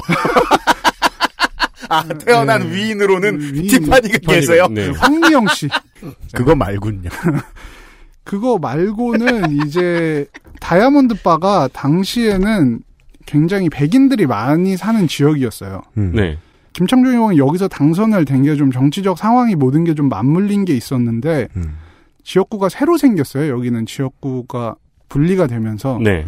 거기다 이제 당시에 다이아몬드 바의 시장이기도 했거든요. 음. 음. 처음에 이제 선거운동을 할 때만 해도 당선될 가능성이 별로 없다고 생각을 했는데 네. 이제 여러 상황이 맞물리면서 당선이 됐죠. 그 지역구가 이렇게 새로 생기면 아까 말씀해주신 거는 한 번 당선되면 거의 종신으로 해먹는다고 말씀을 해주셨는데 그렇죠. 지역구가 새로 생기면은 거기에는 5만 사람들이 다 모여들겠네요. 엄청나죠. 오. 그 한 번 공석이 생기면은 네. 이제 정말 어, 무협지를 방불케 합니다. 아 나는 무당파를 대표하는 누구다. 뭐 네, 나는 네. 무슨 파를 대표하는 누구다 이러면서 이 지역구는 내가 대표해. 음, 네. 각 길드 장들이 다 모이는 모임. 장난 아니죠. 음. 심지어는 다른 동네 에 있던 사람도 빠르게 전입을 한다거나 이런 경우도 있어요. 그건 우리나라에서도 많이 하죠. 네 네 네. 무당파하고 소림파 명패 들고 와서 네. 갑자기 세우는. 네. 그렇죠. 근데 이제 한인 사회에서는 김창준 의원에 대해 좀 비판이 많아요. 음. 한인 사회를 위해서 해준 게 많이 없다는 얘기가 있거든요. 음. 근데 저는 이게 우리가 얘기하는 주제랑 연관을 해보면 어떻게 보면 너무 당연한 얘기예요. 음. 왜냐하면 김창준 의원 지역구가 한인들이 별로 없 었어요. 아, 당시만 다이아몬드 해도. 바의 대표자로서는 한인들을 도살필 이유가 없었다. 그렇죠. 음. 한인들을 위해서 무슨 활동을 해도 그분한테는 표가 안 나와요. 음, 네. 그러니까 한인이란 인종을 대표한다고 얘기를 하는데 실제로 한인 사회를 위해서 어떤 정책을 펼쳤냐고 하면은 뭐 당시부터 이제 정치를 팔로우해왔던 미주 한인 사회 분들은 뭐 딱히 한 건 없지 이렇게 얘기를 많이 하시거든요. 네, 네. 한국인이잖아. 네. 김씨잖아. 아니 그, 그래도 입성이라는 건 큰 의미가 있잖아요. 입성은 있죠. 그래서 이제 우리랑 같은 얼굴이 네. 미국 의회에 앉아 있다는 게 사실 네. 굉장히 자랑스럽죠. 음. 그런 부분은 있는데 자랑스럽게 했잖아. 네 네. 어, 내 가슴에 국뽕을 심어줬잖아. 그렇죠. 네, 네. 요런 물론 정도. 한국 한국인들은 그렇게 뭐 지금은 뭐 어떻게 생각할지 모르겠습니다만은 어, 친박으로 분류하는 시각도 있습니다. 아 정말요? 네. 이 아 진짜 역사가 기네요 친박은. 이 공화당 공화당인데 이 양반이 은퇴했나요? 그 뒤인가에 그 박근혜 대통령 자문 저 위촉 자 문으로 활동을 좀 한 기록들이 나옵니다. 음. 네. 요새는 사실 김창준 의원은 저보다 좀 연배가 많은 40대 이런 분들은 많이 기억을 하실 텐데 왜냐면 90년대만 해도 실제로 하원 의원을 할 때는 미디어에 노출이 많았어요. 네. 지금은 그냥 조용필 씨 처제분이랑 결혼한 걸로 한 번 유명세를 탔었죠. 그렇군요. 근데 이분이 이제 현역 의원이실 때는 음. 좀 많은 상황에서 힘을 쓰지를 못하셨어요. 한인 사회에서 좀 정치적 각성을 한 번 더 불러일으킨 게 1994년에 반이민 물결이라는 게 있었는데 반이민 물결. 캘리포니아 주민 발의안 187 SOS 이니셔티브라고도 불립니다. 캘리포니아에 거주하는 서류 미비자 등의 다수 이민자들이 응급처치를 제외한 모든 의료 혜택을 받을 수 없도록 공립학교 입학을 할 수 없도록 한 법안으로 1994년에 통과되었으며 이는 캘리포니아 주를 넘어 94년 전체 중간선거의 화두가 되었습니다. LA 폭동의 재발을 막는 답은 이민자 전체에 대한 단합이라고 주장한 KKK단의 후예들이나 극우 보수 언론인들의 부흥을 이끌었던 주민발의안 187은 결국 연방법원에 의해 불법으로 판결 내려졌지만 이 당시 등장한 논쟁거리, 히스패닉, Asian, African 등 소수인종 자체의 유전자적 열등함에 대한 논의, 이민자가 저임금 백인 노동자의 위협이라는 주장 등은 현재 트럼프 지지 세력의 논리에 사상적 토대를 이루어 주었지요. 당시에 이제 하원을 공화당이 장악하고 있었고 나라의 전체적인 경제적 상황이 안 좋은 시점에서 이제 이민자들한테 불리한 법률을 대거 입법을 했었거든요. 당시 네. 미국 의회에서. 근데 김창준 의원이 이제 이민자들 입장을 대변했다거나 한인 사회를 위해서 뭔가를 했다는 기록은 사실 저도 그때 뭐 취재 활동을 하거나 이러지 않았기 때문에 정말 열심히 찾아봤거든요. 네. 근데 없더라고요. 그냥 공화당의 초선 의원의 백인을 지역구를 대표하기 때문에 사실 어떤 일도 좀 하기 힘들었다는 게 현실적으로. 어렵다. 네, 네. 네, 네. 네. 대표자를 뽑아서 의회에 집어넣으면 이게 문제죠. 초선 때는 또할 수 있는 게 없다. 그렇죠. 네. 예. 여기까지 되면 이제 어느 정도 배경 설명 끝난 것 같고 네. 중간 선거에서 여러 한인 후보들이 나왔는데 그 중에서 좀 제일 당선 가능성이 높다고 해서 미디어의 주목을 가장 많이 받은 두 명의 후보를 이제부터 소개를 하겠습니다. 네. 이제부터 이번 중, 지난번 중간 선거 이야기입니다. 네. 음. 그, 어, 오늘 초반에 말씀하셨던 두 명 중에 한 명. 네. 저희가 잠시 소개를 해드린 적이 있었습니다. 그리고 어, 결론적으로 말하면 이 사람은 낙선했는데요. 어, 한국에서 이제 미주 한인 사회에 대한 뉴스를 읽으시는 분들은 이 사람이 당선됐다고 알고 계신 분들도 계십니다. 음. 지금까지. 아, 그거는 진짜 슬픈 슬픈 장면이었죠. 네. 이분이 이제 끝까지 이제 미국은 우편 투표라는 게 있어서 네. 선거일 이후에도 가끔은 이제 바뀌기도 해요 선거 결과가. 아. 근데 이제 우편 투표에서 이제 상대편 후보에 대한 표가 많이 나와서 이분은 사실 선거가 끝나고 며칠 안 됐을 땐 당선이 된 줄 아셨어요. 네. 그래서 실제로 워싱턴 D.C.로 그 신입 의원 오리엔테이션을 가셨어요. OT를 갔군요. 네. 네. 근데 OT를 받으시는 와중에 선거 결과가 바뀌었다는 통보를 들으셔서 쓸쓸히 돌아오신 분이죠. OT에서 신입생 신고주 이런 거 다 마셨는데. 저도 어떤 학교에서 신입생 환영회만 가본 적이 있습니다. 아니, 그런 기억은 우리도 좀 있죠. 네. 네. 네, 네. 술은 달았다. 네. 바로 그 슬픈 스토리의 주인공 영김 후보입니다. 네, 공화당의 영김 후보입니다. 네. 그 이제 여 지역구나 개인에 대해서 약간 설명을 하자면은 20년 동안 한인들의 정치력은 많이 신장이 됐거든요. 90년대부터 이제 캘리포니아를 중심으로 뭐 시의원, 시장, 주의원들이 엄청 많이 배출이 됐는데 여기서 뭐 하나씩 말하면 끝이 없어요. 음. 그럴 정도로 많이 배출이 됐는데 연방 레벨에서는 한 번도 의원이 없었거든요. 예. 그런데 영김이 캘리포니아 39지구에 출마를 했죠. 음. 39지구는 하원 외교위원장이었던 에드로이스 의원이 13선을 한대요. 26년 해먹었다. 26년이죠. 네. 그리고 이제 캘리포니아는 어, 굉장히 진보적인 주 중에 하나이기 때문에 민주당이 거의 모든 지역에서 압도적인 강세를 보이는데 보통 그렇게 얘기를 하죠. 민주당은 캐, 저 민주당은 캘리포니아, 공화당은 텍사스. 네. 예. 근데 이 39지구의 지역구가 캘리포니아에서 흔치 않은 공화당 초강세 지역이었어요. 음. 그래서 공화당 소속인 에드로이스 의원이 13선을 한 걸 보면 쉽게 이해가 가죠. 음. 그리고 이제 이 39지구가 어떤 데냐면은 대표적인 아시아 밀집 지역이에요. 아시안 밀집 지역. 네, 여기 39지구가 이제부터 좀 지명이 나올 텐데 굉장히 낯설지만 좀 들어봐 주세요. 알겠, 알겠습니다. 네, 네. 롤렌 하이츠, 다이아몬드 바 이런 지역들이 포함이 돼 있는데 여기가 중국인들이 굉장히 많이 살아요. 다이아몬드 바라는 곳은 아까 김창준 의원의 지역구라는 그곳입니까? 맞습니다. 20년 동안 인, 종 구성이 바뀌었군요. 네, 그렇죠. 아, 그렇군요. 네. 오. 뭐 여기에 대해서 좀 behind story가 있는데 왜 중국 사람들이 롤렌 하이츠와 다이아몬드 바에 많이 살게 됐냐. 음. 근데 뭐 이거는 정확한 얘기는 아니지만 거기가 풍수지리가 좋아서 모이기 시작했다. 누가 그런 말을 퍼트린 게 퍼져 나갔나 모양이군요. 정감록에 써 있나 보다. 네. 그런 얘기가 있죠. 네. 네. 그리고 이제 39지기에 또 포함이 돼 있는 게 플러턴이랑 부에나파크인데 한인들이 여긴 굉장히 많이 살아요. 그래서 이 지역구 전체를 보면은 아시안계 인구 비율이 32%가 넘어요. 음, 와. 이게 한국이 경험하지 못한 미래죠. 네, 네. 네. 13선을 한다는 거는 사실 39주교에서는 에드로이스 요원이 왕이나 다름없거든요. 그런데 이제 작년 중간 선거를 치르기 전에 제가 3월이었나를 기억하는데 에드로이스 요원이 갑작스럽게 불출마를 선언을 해요. 음. 왜였을까요? 제가 들은 바에 의하면 에드로이스 의원실 쪽에서 음. 이제 여기가 인종 구성이 변하고 정치 지형이 변하면서 음. 내가 은퇴가 다 됐는데 낙선으로 끝을 맺을 수도 있겠다라는 위기감이 들었대요. 아, 인종 구성을 살펴본 결과. 네네네. 그럴 아. 수 있겠다는 생각을 했대요. 아. 근데 이제 에드로이스 의원 사퇴 자체가 물론 이제 미국에는 엄청난 수의 하원 의원이 있지만 이게 좀 중요한 이슈긴 했어요. 네.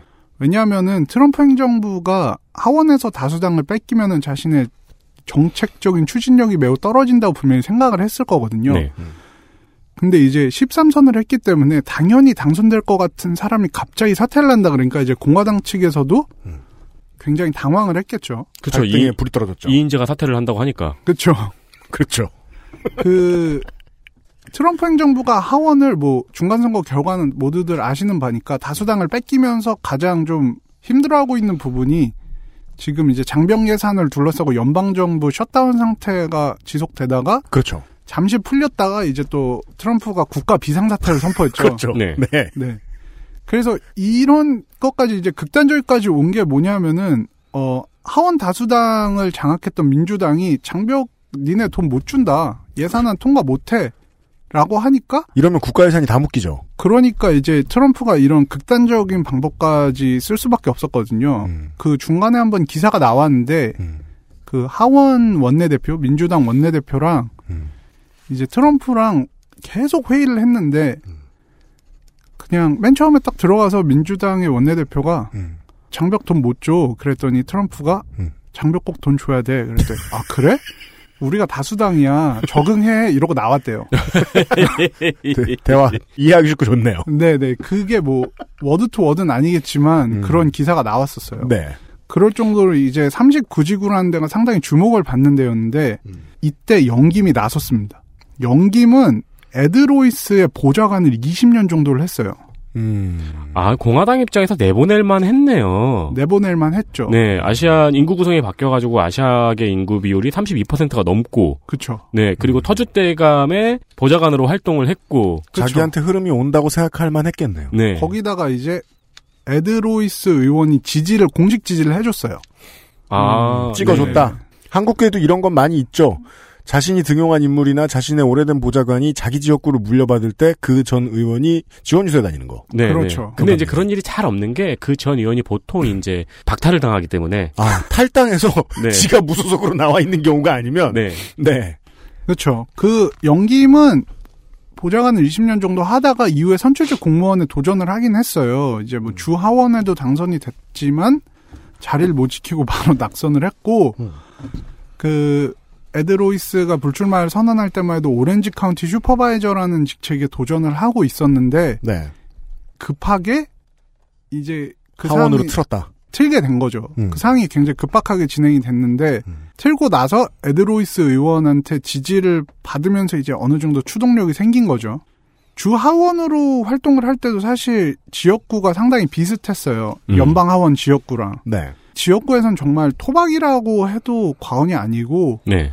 어 누구보다 지역구를 잘 안 인물이라 그래도 뭐 누가 이론을 제기할 수는 없었거든요. 음. 이런 강점이 있었기 때문에 이제 미국의 선거는 캘리포니아 주의 선거는 뽑을 때 예비 선거가 있어서 예비 선거에서 top 2를 뽑거든요. 음. 그래서 그 top 2가 결선을 한 번 더 치르는 방식인데 음. 6월에 있었던 예비 선거에서 25%의 지지율로 1위를 했습니다. 음. 그래서 이제 공화당의 대표로 결선을 진출하게 됐죠. 이때부터 한국 국내 언론에 많이 나오기 시작했죠. 예비선거 1위 이러면서요. 음, 네. 네. 그때 뭐 제가 기억엔 14명인가 후보가 난립을 했죠. 음, 아, 아까 근데 말씀 것처럼 25%를 받았다. 캘리포니아는 뭐 공천제도 이런 것도 없거든요. 그래서 음. 한 당에서 여러 명이 나와도 돼요. 아 진짜요? 네네네. 어. 그걸 예비선거가 걸러주는군요. 그쵸. 음. 그래서 음. top 2에서 이제 1위로 통과를 했기 때문에 많이 주목을 받았죠. 그렇겠네요. 14명 중에 25%면 좀 압도적이잖아요. 음. 네. 그랬는데 이제 어 지금 제가 써놓은 걸 보니까 17명이라고 돼 있네요. 네. 17명의 후보가 엄청났죠. 네. 네. 그런데 이제 결국 top 2가 된 게 누구냐면은 민주당의 길 시스네로스라는 후보랑 영김 후보였어요. 네. 근데 이 길 시스네로스 후보가 굉장히 좀 재밌는 후보거든요. 음. 완전히 이분은 정치 신인이에요. 네. 신인 정도가 아니고 어, 선출직 공무원은 물론 공직에 그냥 몸을 담아본 적이 없는 사람이에요. 우리가 이제 앞에 설명을 나성님께 들었기 때문에 어느 정도 이해를 할 수 있습니다. 어, 아까 뭐요? 무슨 supervisor? 오렌지 카운티 supervisor. 무슨 오만 직책 다 선거로 뽑다 보니까 네. 이것저것 해본 사람들이 꽤 많다. 꽤 많다. 굉장히 많죠. 하, 연방 하원쯤 나온 사람이면 이미 선거 몇 차례 치러보고 이런저런 대표자를 해본 사람이다. 그렇죠. 이제 어 굉장히 적 이렇게 대표자의 수가 적은 포지션에서부터 점점점 올라오는 경우 많죠. 뭐 시의원을 하고 주의원을 하고 연방으로 가거나 이제 아니면은 캘리포니아 주정부에 정말 많은 몇십 개의 그 공직이 음. 있거든요. 네. 제가 최근에 가장 재밌다고 생각한 건 Board of Equalization이라는 그게 뭐예요? 조세 형평국이에요. 한국말로 하면. 아, 그걸 투표로 뽑아요? 뽑아요? 그걸 투표로 뽑아요. 좋다고 생각이 되면서도 선거 방송을 못 하네요. 못 하죠. 그러니까 첫 회에 죽기 딱 좋은데. 근데 어떻게 얘기하면은 어, 후보자들도 너무 힘들어요. 왜냐하면은 주선거 같은 경우는 캘리포니아 전체를 돌아다녀야 되잖아요. 아, 그죠. 근데 우리나라처럼 뭐 발로 뛰었습니다. 막 가가호호 방문했습니다. 그럼 말이 안 되죠. 거짓말하지 마. 이러면서 그렇죠.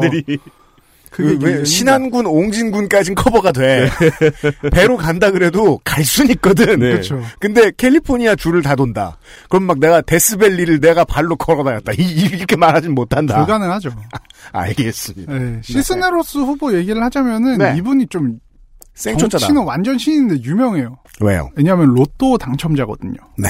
아, 이런 얘기 미국 시트콤에서 봤어요. 이게 실제 사람이라니까? 실제예요. 로또 당첨자가 celeb이 되더라고요, 거기는. 맞아요. 네. 음, 그. 음. 과자업체 프리토레이 땡토스 만드는 곳이죠. 맞습니다. 네, 한국에서는 원래 오리온의 파트너였다가 한 10년인가 전부터 롯데의 파트너로 바뀌었어요. 음. 네. 그 미국의 유명한 과자 중에 프리토스라는 과자 있고 감자칩 이름 중에 레이스라고 있거든요. 레이스는 짜죠. 네 네 네. 그 두 개를 합쳐서 프리토레이. 아. 그런 회사예요. 음. 거기서 공장 매니저였는데 2010년에 정리해고를 당했어요. 음. 그러고 나서 정리해고를 당한 거 몇 주 안 지났는데 2억 6,600만 달러라는 로또에 당첨이 됐습니다. 2억, 달러. 3천억 정도? 3천억, 우와. 그렇죠. 뭐 이거저거 다 빼도 뭐 한 1,500억 되지 않을까. 네. 근데 이제 이후에 이분이 비영리 단체를 세워서 뭐 장학금 주고 교육 사업에 굉장히 매진을 했었는데 아, 이분이야말로 아까 나성인이 말씀해주신 돈 많고 시간 많은 사람이 됐군요. 아 그러게요. 그렇죠. 네. 그리고 사실 좀 스토리도 굉장히 재밌긴 하잖아요. 근데 이제 에드로이스 의원이 불출마를 선언하기 전부터 39지구에서 내가 출마를 하겠다. 네. 그리고 본인의 사재를 아낌없이 선거 자금에 쏟아 부었습니다. 근데 미국 선거 자금은 선거 자금도 우리나라랑 급이 다르잖아요. 일단은 뭐 몇십억은 기본이죠. 네네. 네네. 그리고 이제 워낙 선거에 광고 같은 걸 많이 이런 표현 써도 되나? 뭐 광고를 많이 태우기 때문에 네. 음. 돈이 곧 당선이다 이런 인식도 있어요. 네 네. 네 그렇기 때문에 이분이 사실 돈이 많다는 거는 굉장히 큰 어드밴티지죠. 은퇴할 때까지 출마해도 되네요. 이 그렇죠. 그렇죠. 음. 거기다가 이제 민주당 측에서도 후보들이 많이 난립을 했는데 네. 어 완전히 정치 신인인 사람이 네. 예비 선거에서 2등을 했어요. 음, 음. 뭐 어떤 사람은 돈빨이라고 좀 폄하를 하기도 하지만 어쨌든 이분이 결선에 진출을 하게 됐죠. 음. 근데 이게 사실 영김 후보한테는 좀 좋은 얘기거든요. 왜냐하면 완전한 정치신인과 마주를 한다는 것 자체가 네. 아 좋군요. 어느 정도는 이제 당선 확률 높여줄 수 있는 거죠. 돈빨이라고 놀리다뇨. 한국에서 다선한 의원은 정몽준입니다. 네. 네. 근데 뭐 케이스가 다르죠. 네, 정몽준 의원이 그 로또로 돈을 번 게 아니잖아요. 전 다르다고 생각하지 않아요. 그렇다. 아버지가 로또죠. 아버지를 긁었잖아. 아니, 네, 그렇긴 하죠. 예, 아니, 그렇군요. 지역에서 일을 했느냐. 아, 알았어요. 네. 로또를 샀냐 태어났냐의 차이 아니에요. 아버지를 태웠어요. 네. 네. 물론 뭐 이제 물론 뭐 영김 후보한테 모든 게 유리한 건 아니거든요. 이제 길시스네로스가 라틴계 후보인데 네. 39지구가 아까부터 공화당 텃밭이라고 얘기를 드렸는데 이제 아시안이나 라틴계 이런 소수민족의 인구 비율이 점점 높아지면서 민주당화가 진행되고 있다 이런 얘기들이 많았어요. 음, 실제로 2016년 대선에서는 그때는 에드 로이스 의원이 당선되긴 했지만 대선 투표에서는 힐러리 클린턴 지지도가 오히려 높았어요. 음. 그런 지역들이 있죠. 네, 공화당 텃밭이 아니라는 거죠. 그러니까 민주당 입장에서는 여기 신경 좀 써야 된다. 공화당 입장에서는 여기 위기인데 그렇죠. 뺏길 수도 있겠는데. 이게 김창준 의원이 있던 그때와 다르게 뭐 김창준 의원 지역구랑 지금 39지랑 완전히 겹치는 건 아니지만 네. 그때와 다르게 이 지역에 이민자들이 많이 생기면서 트럼프에 대한 반감이 좀 심했죠. 음. 전체적으로 보면 이런 상황인데 이걸 간략하게 설명드리면은 이런 겁니다. 13선 의원의 보좌관은 20년을 했고 그 의원의 공식 지지를 받았으며 공화당에서도 여기를 전략 지역으로 생각해서 엄청난 지원을 했어요. 네. 그리고 아시아계의 비율이 30%가 넘는 지역구에서 한인들의 전폭적인 지지를 받으면서 정치 초보와 싸우게 됐다. 음. 구도만을 보면 지기 힘들다. 네. 어떤 사람들은 이제 영김이 낙선하면 고스란히 본인 탓이다. 음. 이거보다 더 좋은 판은 짜기 힘들다라고 얘기를 한 사람들도 있었어요. 음, 네. 음, 즉 어, 지난번 지선으로 말할 것 같으면 구미시장 낙선한 새누리 한국당 후보. 네. 음. 앞에도 얘기 드렸지만 지역구 자체가 좀 민주당화가 되고 있었기 때문에 선거가 이렇게 그냥 편하게 흘러가진 않았어요. 그래서 치열하게 선거가 흘러가는 와중에 어, 흥미로운 사건이 하나 있었는데 한인 민주당 협회라는 곳이 있거든요. 한인 민주당 협회. 네, 뭐 이거는 이름 보면 알 수 있죠. 네. 한인과 한인 민주당 협회. 협회. 네. 보통은 이제 민주당 소속 의원들의 보좌관이라든가 이렇게 민주당의 당직자라든가 이런 사람들 중에서 한인들이 모여 있는 단체예요. 아, 한인 민주당 협회. 네. 음. 근데 알았어요. 네. 이제 여기서 길시스네러스 후보를 공식적으로 지지를 했죠. 이 길시 스네로스 후보는 민주당 후보였죠. 그렇죠. 음. 네. 저쪽에 상대로 한인 후보가 나왔는데 반대쪽 당의 한인 관련 단체가 민주당 후보를 지지했다. 그렇죠. 음, 재밌군요.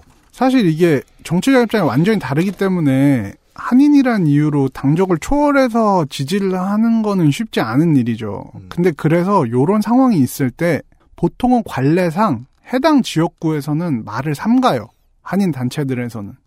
음. 그죠. 커뮤니티를 대변할 수 있는 대변자라고 커뮤니티 사람들이 생각하고 있는 사람을 지지하지 않는다고 말하는 것. 그렇죠. 음. 근데 한인 상대 후보를 공식적으로 지지를 하고 나서는 건 사실 좀 유례가 없는 일이죠. 그래서 음. 저도 이제 기사를 봤는데 왜, 왜 도대체 한인 상대 후보를 지지했냐라고 이제 한인 신문에서 막 굉장히 화가 난 어투로 물은 거예요. 난 어투로 물어볼 수밖에 없죠. 난 한인 신문인데 한인 그 커뮤니티가 보는. 대체 왜 그러는 거냐? 그랬더니 정말 그냥 간단한 대답이 돌아왔어요. 음. 우리는 시스네로스랑 생각이 더 잘 맞는다. 음. 어 인상적인데요. 네. 그냥 그렇게 너무 간단하게 얘기를 했어요. 음. 우리는 우리의 민족이라는 정체성보다 정책적인 정체성을 더 중요하게 생각한다. 네. 라고 얘기를 하니까 사실 뭐 할 말은 없죠. 이거에 대해서는. 지난 30년간 이 미국의 한인들이 겪어왔던 이 민족 대표자, 소수 인종 대표자의 중요성에 대해서 이제 쭉 설명을 드리다가 그것이 해체되는 균열의 과정 같은 것을 어떻게 보고 있네요. 2010년대 말에 들어와서. 여기서 조금 더 부연 설명을 하자면 한인 민주당 옆에는 아까 보좌관 같은 분들이 많이 있다 그랬잖아요. 네. 그래서 좀 젊고 그다음에 2세인 분들 음. 이제 한인 이민 1세대가 아닌 2세대인 분들이 네. 많아요. 네.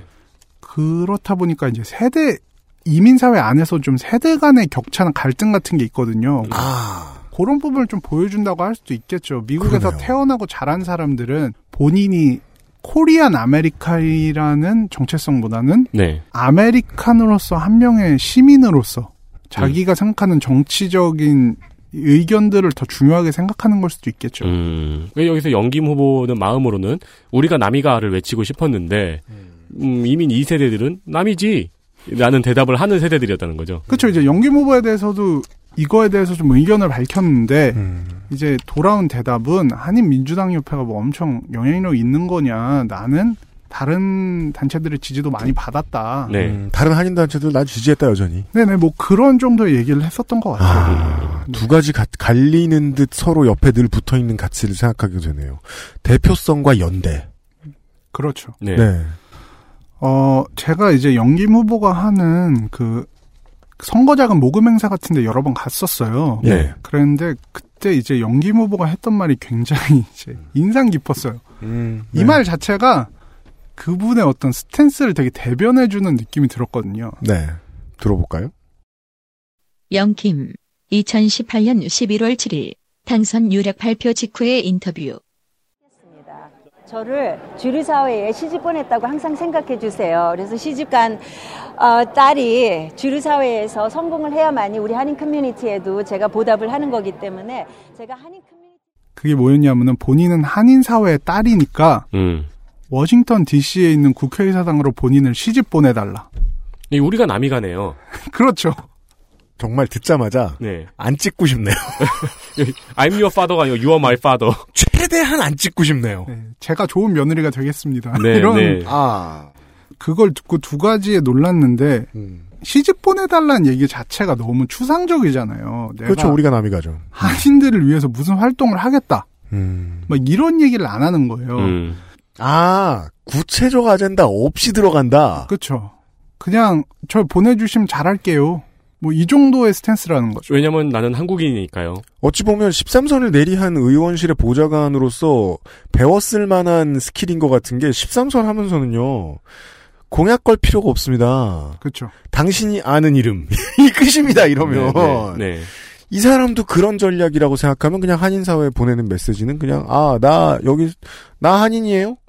이 부분이 조금 아이러니하다고 생각하는 게 아까 얘기한 한인 민주당 협회가 결정적으로 등을 돌리게 된 사건 중에 하나가 뭐였냐면은 음. 영김 후보가 TV 광고에서 나는 무임승차하려고 미국에 이민 오지 않았다는 예? 네 그런 그런 메시지를 전달을 했어요 본인 입으로.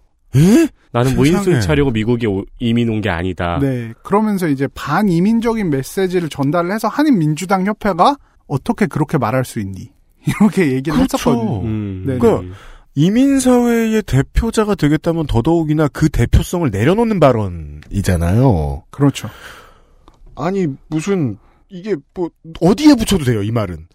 비정규직 대표가 이런 말을 해도 진짜 죽을 말이고요. 네. 그렇죠. 나는 나는 무임승차하려고 비정규직이 되지 않았다 이렇게 얘기하면 즉 우리 중 다수는 무임승차했다. 그렇죠. 우리 중 상당수는 네. 그래서 이제 조금 차별 발언이네. 논란이 됐었죠. 네. 논란이 됐었고 이런 부분이 이제 저는 좀 아이러니하게 느껴졌어요. 음. 어, 반이민 발언을 하면서 본인은 이민사회 지지를 끌어모으려고 하는 게 좀 그랬고 근데 어찌 생각해 보면 매력 있을 것 같은 게 이민의 이제 정착에 성공한 사람들은 네. 새로 들어오는 사람들 안 좋아하는 경향이 있죠. 그렇죠. 있죠. 예. 네. 새로 굴러오는 걸안 좋아하는 경향. 그러니까 이게 어, 이민 사회를 구성하고 있는 사람들한테 다른 이민자를 배격하고 네. 싶은 마음을 건드리잖아요. 그 그렇죠. 200년 된 미국 사회를 꿰뚫고 있는 이제 배타성이자 위약인 거잖아요. 네. 먼저 들어온 이민자들이 그 다음 이민자들을 무시하는 것의 반복. 이민을 온 지 오래돼서 합법적으로 들어오신 분들은 사회에서 자리 잡으신 분들은 나는 이렇게 개고생해서 네. 이민 합법으로 이민 와서 자리 힘들게 잡았는데 비자도 없이 들어온 애들이 설치고 다닌다 뭐 이렇게 얘기를 하시는 분들도 있어요. 그렇겠죠. 네. 내가 이- green card 받느라 얼마나 고생을 했는데 그리고 내, 남의 고생은 내 고생만 못 하잖아요, 다들. 그렇죠. 항상 그렇죠. 그 보수성의 중요한 원칙. 그런 거를 어느 정도 건드렸다고 생각을 하고 또 저는 한 가지 놀란 게 이 wording이 이제 딸 시집 보내기 같은 wording이 저는 굉장히 old 너무 old한 거예요. 그래서 이제 한인 사회에 너무 최적화된 구호라는 생각이 들었어요. 이분이 한인 사회에 전적으로 자신의 당선을 의지를 하고 있구나. 오히려 네. 네. 음. 이 구호를 보면은 다른 인종이나 다른 커뮤니티의 표를 끌어올 생각이 별로 없는 거 아닌가라는 생각이 들 정도였어요, 저는. 음. 한국에서 선거하는데 여성 어떤 여성 후보가 국회를 이제는 쓰지 말라고 권장하고 있는 그 쓰지 말라고 하는 단어 빼고 얘기해 볼까요? 국회를 남편네 집으로 상정해 놓고 시집 보내달라. 라고 말했으면 저는 저 믿음은 그렇습니다. 한국에서는 떨어졌을 겁니다. 그리고 그렇게 캠페인하는 후보 본 적 없습니다. 한국에서 전. 추미애 후보 있잖아요. 저 총선 때는 안 그러고요. 아, 뭐였더라? 영남의 왜그 딸, 당대표를- 호남의 마- 며느리였나? 네. 아 시집 보내달라는 안 해요. 안 해요. 아, 그쵸, 그쵸. 네, 나경원 원내대표가 저 누구의 며느리 누구의 되게, 되게, 되게 좋아하는데 누구의 손녀 예 그쵸. 그거 시집 다- 보내달라는 안 해. 그건 약간 하나씩 긁어 모으는 거 같잖아요. 호칭을. 네. 그렇죠. 시 집 보내달라는 안 한다고. 왕좌의 게임에 나오는 폭풍의 딸 용엄마 그렇게 하나씩 칭호를 모으는 거죠. 겨울이 오기 전에 시집 보내달라고. no. XSFM입니다.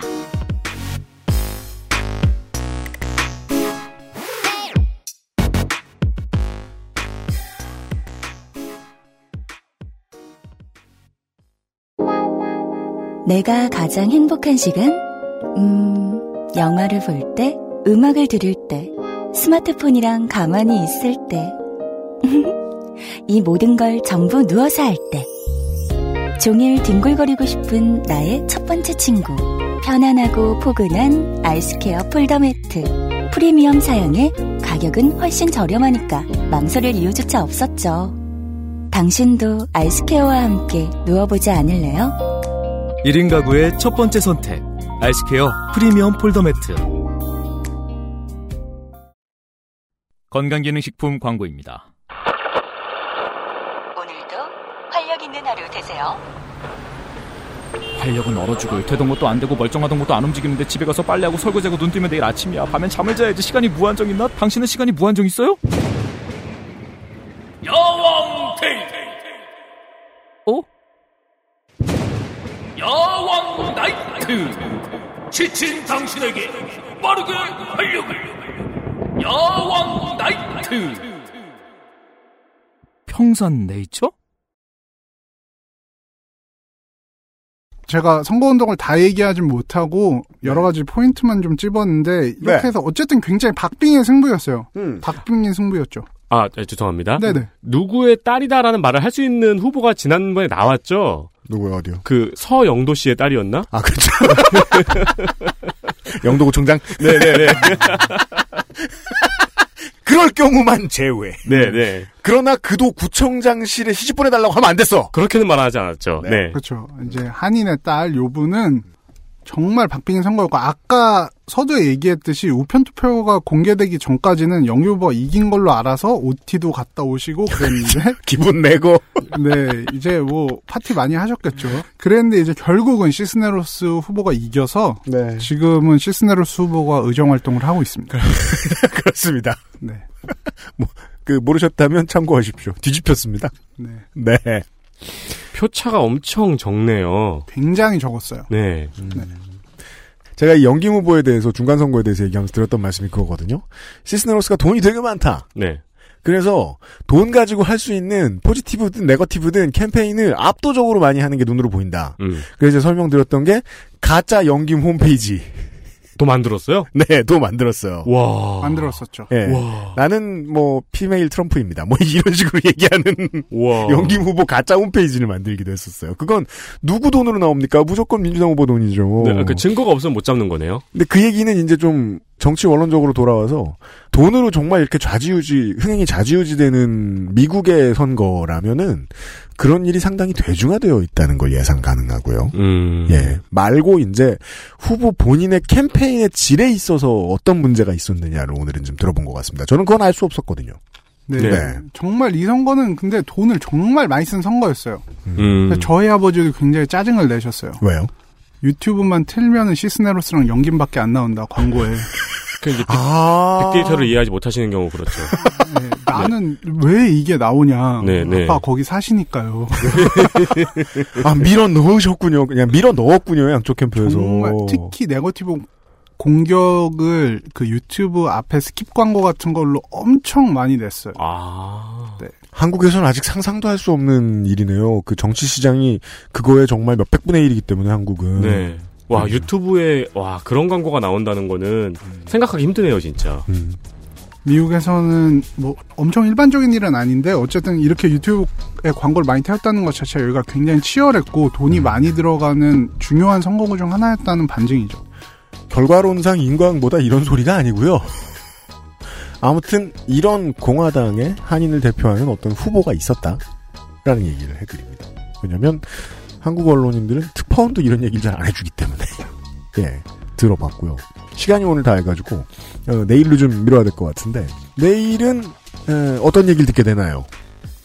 내일은 이제 영김 후보랑 완전히 반대 서부가 아닌 동부의 뉴저지에 출마한 앤디 김이라는 후보에 대한 얘기를 하겠습니다. 성만 같아요. 어 서원 같네요. 코리아타운 법이 있나 봐요. 그 다- 지금 당신이 어떤 사람이어도 애 남은 김씨. 그때 펜실베니아에 펄김이라는 후보도 있었거든요. 네. 한인 후 한인 신문에서 막 뭐 삼김 시대 막 이런 식으로 헤드라인 뽑고 그랬죠. 예. 네, 하지만 나성희는 김씨가 아닙니다. 네. 대표자성이 별로 부족하기 때문인 모양입니다. 내일 이 시간에 다시 뵙도록 하겠습니다. 예. 오늘 수고 많으셨습니다. 네. 네, 저희들도 물러가지요. 예, 유승균 PD하고요. 윤세민 에디터였습니다. 내일 이 얘기를 들고 다시 한번 돌아오도록 하겠습니다. 들어주셔서 감사합니다. 금요일 순서에 뵙죠. 네, 감사합니다. 감사합니다. XSFM입니다. I D W K